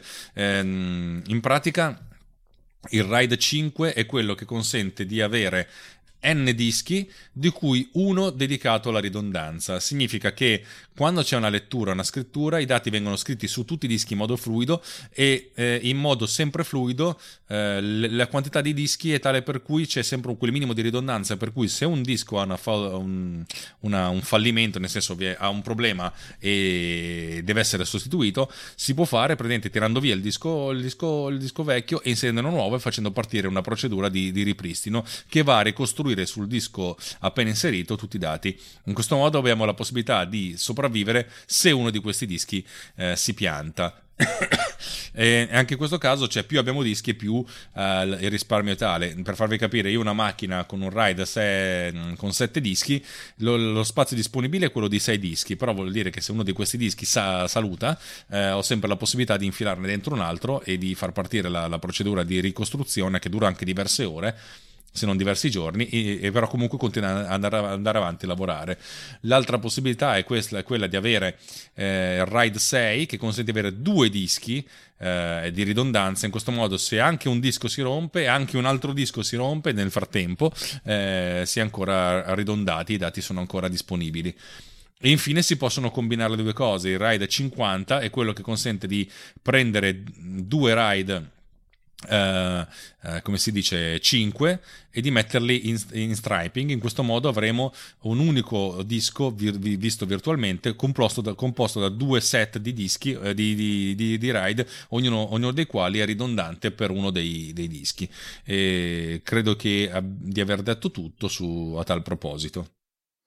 Aggiungerei alcuni dettagli. Nei, bravo negli perché storage, bravo di me Ma no, ma perché nel, nel mio mestiere ho, ho, ho, a che fare con talmente tanti dischi che se, se, gestisci macchine virtuali, le macchine virtuali stanno su, un, su, uno, su uno storage di fascia medio-alta. La fascia medio-alta ha, io ho due cassetti da 24 dischi. Tieni un po' conto di che cosa c'è dentro. Eh, il, allora, una, una cosa che normalmente eh, sui dischi di fascia alta si fa è lasciare un disco di spare. Cioè, io faccio il mio ride che può essere di qualunque tipo, ma un disco lo, lo lascio dentro al, al, al sistema acceso che gira, così io so sempre che funziona. Quando uno muore, il sistema in automatico comincia già la rebuild su quello di spare. Quando io cambio il, il, disco perché ho fatto l'ordine, quello nuovo che metto resta come disco di, di, di spare per il, per, il, per il prossimo guasto. Un'altra cosa che è importante, il sistema RAID gestisce lui dove sono i dati. Di conseguenza io potrei, cioè io non so effettivamente dove diavolo sta il, il mio dato. Quindi se prendo quella RAI e lo porto su un altro controller, difficilmente riuscirò a riottenere gli, i, i, i, i, dati così come, come, come sono. Quindi se io ho un NAS con 8 dischi, si, si rompe la logica e lo metto su un altro NAS, magari di una marca diversa, non avrò mai i miei, i miei dati. E questa cosa è fondamentale. Aggiungerei che se i, i, dischi sono SAS, la rebuild ci mette davvero poco perché i SAS sono dei fulmini di, di guerra e soprattutto ricordatevi sempre che l'hard disk è il pezzo in un sistema informatico che si scassa più facilmente. Forse meno delle pennette USB. Mai fidarsi delle pennette USB. Mai. Il backup sì, non si fa USB sulla pennetta sono, USB. Sono assolutamente ridicole. Ecco, l'hard disk ha questo piccolo dettaglio che ha eh, due motori, quello che fa girare i i, i, piattelli e quello che muove le, le, le, testine. Sono meccanici e la meccanica si usura con uh, l'utilizzo. Di conseguenza non fidatevi al 100% di un hard disk, soprattutto se è un hard disk vecchio che gira da, da tanto tempo. Ricordate che l'hard disk è più contento essere sempre acceso piuttosto che essere spento, riacceso, spento, riacceso. Perché per l'hard disk l'accensione è, un, è uno stress fisico grande. Direi che, che, che, poi su queste cose potremmo cominciare a divagare sulla, eh, sulla deduplica de dei dati, sul mirroring, sul mirroring di, eh, di, storage. Ci sono dei sistemi che per fare mm, backup dei... cioè più che backup la ridondanza si mettono due storage insieme, si collegano con la, con la, fibra ottica, si mettono in posti diversi e quando uno storage scrive dice all'altro di scrivere le stesse cose e aspetta che l'altro abbia, abbia finito. Per dire al, al, sistema la scrittura è avvenuta. Quindi si fa una specie di ride sui singoli storage. Ma poi si, si sale veramente tanto di, di, di costi. Ho, ho, finito anche la, la pappardella di, di livello enterprise. Bene, bene, una puntatona lunghissima sia per te che per me, direi. Siamo arrivati a un minuto Madonna, 45. Io... io sono mediamente sui 10-15 minuti. Eh, non, non, ci ascolteranno mai più dopo questa puntata qua. No, no guarda dai. che si ascoltano, sono, sono, sono, contenti i nostri teleascoltatori. Bene, direi che appunto partiamo con i riti di conclusione. Eh, parto io dicendo grazie di averci ascoltati, è stata una cosa bella. Grazie a, a Tucci di essere ospite nel, nel mio podcast, ma io sono ospite nel suo, per cui questa è una puntata cross. Vi ricordo che se le cose che, che facciamo vi piacciono, siete, con, siete insomma, mm, potete recensirci, eh, sia a me che a lui, potete metterci delle belle stelline da qualche parte, condividere, nel senso, oh che bello, ascoltate questi podcast che sono molto belli, e poi potete contribuire alla causa, nel senso, eh, io parlo per me, poi dopo Francesco parla per lui. Eh, se quello che fa Runtime Radio vi piace, andate su runtimeradio.it slash anch'io e vedete come potete contribuire. Così mm, lascio la scoperta a voi e lascio la palla al buon Francesco. Eh, io anche ring, ring, eh, ring, ringrazio Alex per l'occasione di fare questo podcast insieme. Ci, ci siamo in, in, inseguiti per un po' di tempo perché non sembra, ma non, non è difficile mettere d'accordo due, due, persone che vivono in due città diverse e che hanno due vite to- totalmente diverse. È stato un, un, po' complesso, ma sono, sono, contento che ci siamo riusciti. Vi, vi ringrazio per l'ascolto. Eh, trovate pillole di bit sul sito pillole di bit col punto prima dell'it che tra l'altro vorrei sottolineare che il nome me lo ha consigliato Alex e la grafica del sito me l'ha fatta Alex. Quindi lui eh, ha, ha, già partecipato eh, in, in, in, in, precedenza a, a, questo podcast. Per le, per le donazioni invece se, se vi se se vi va sul, sul, sito c'è il link per, per PayPal e, e, donate quello che vi, che, vi, che vi pare se il podcast piace, ovviamente. Vorrei solo aggiungere che che cosa ci facciamo con i, con i, con i soldi noi? Non, non, non andiamo in, in, vacanza e questo eh, penso di dirlo anche a, a nome di Alex. Perché... Assolutamente. gestire un podcast è quasi gratis è, è un hobby ma ha, ha, dei, ha, dei, costi, l'attrezzatura ha dei, ha dei costi, eh, l'hosting ha dei, ha dei costi. E magari migliorare l'attrezzatura per migliorare le, le attività che vengono, che vengono, fatte ha comunque dei, dei, dei costi. Noi lo, lo, facciamo così perché a noi piace farlo, almeno io io, io faccio podcast perché mi ci, mi ci diverto. Ci ho, ci, ho, ci ho, provato con uno, mi è piaciuto e ora ne ho anche due. Se non lo conoscete, andate su G, G Cookies e, e, e, ascoltate anche lì, sempre podcast di, di, di tecnologia. Bene, direi che abbiamo finito, siamo quasi a, a, a, due ore. Alex, ti ringrazio tanto per essere stato nel mio podcast. Ti ringrazio per essere stato nel mio. Fantastico. E allora ci, ci, ci risentiamo alla prossima puntata. Ciao. Ciao ciao.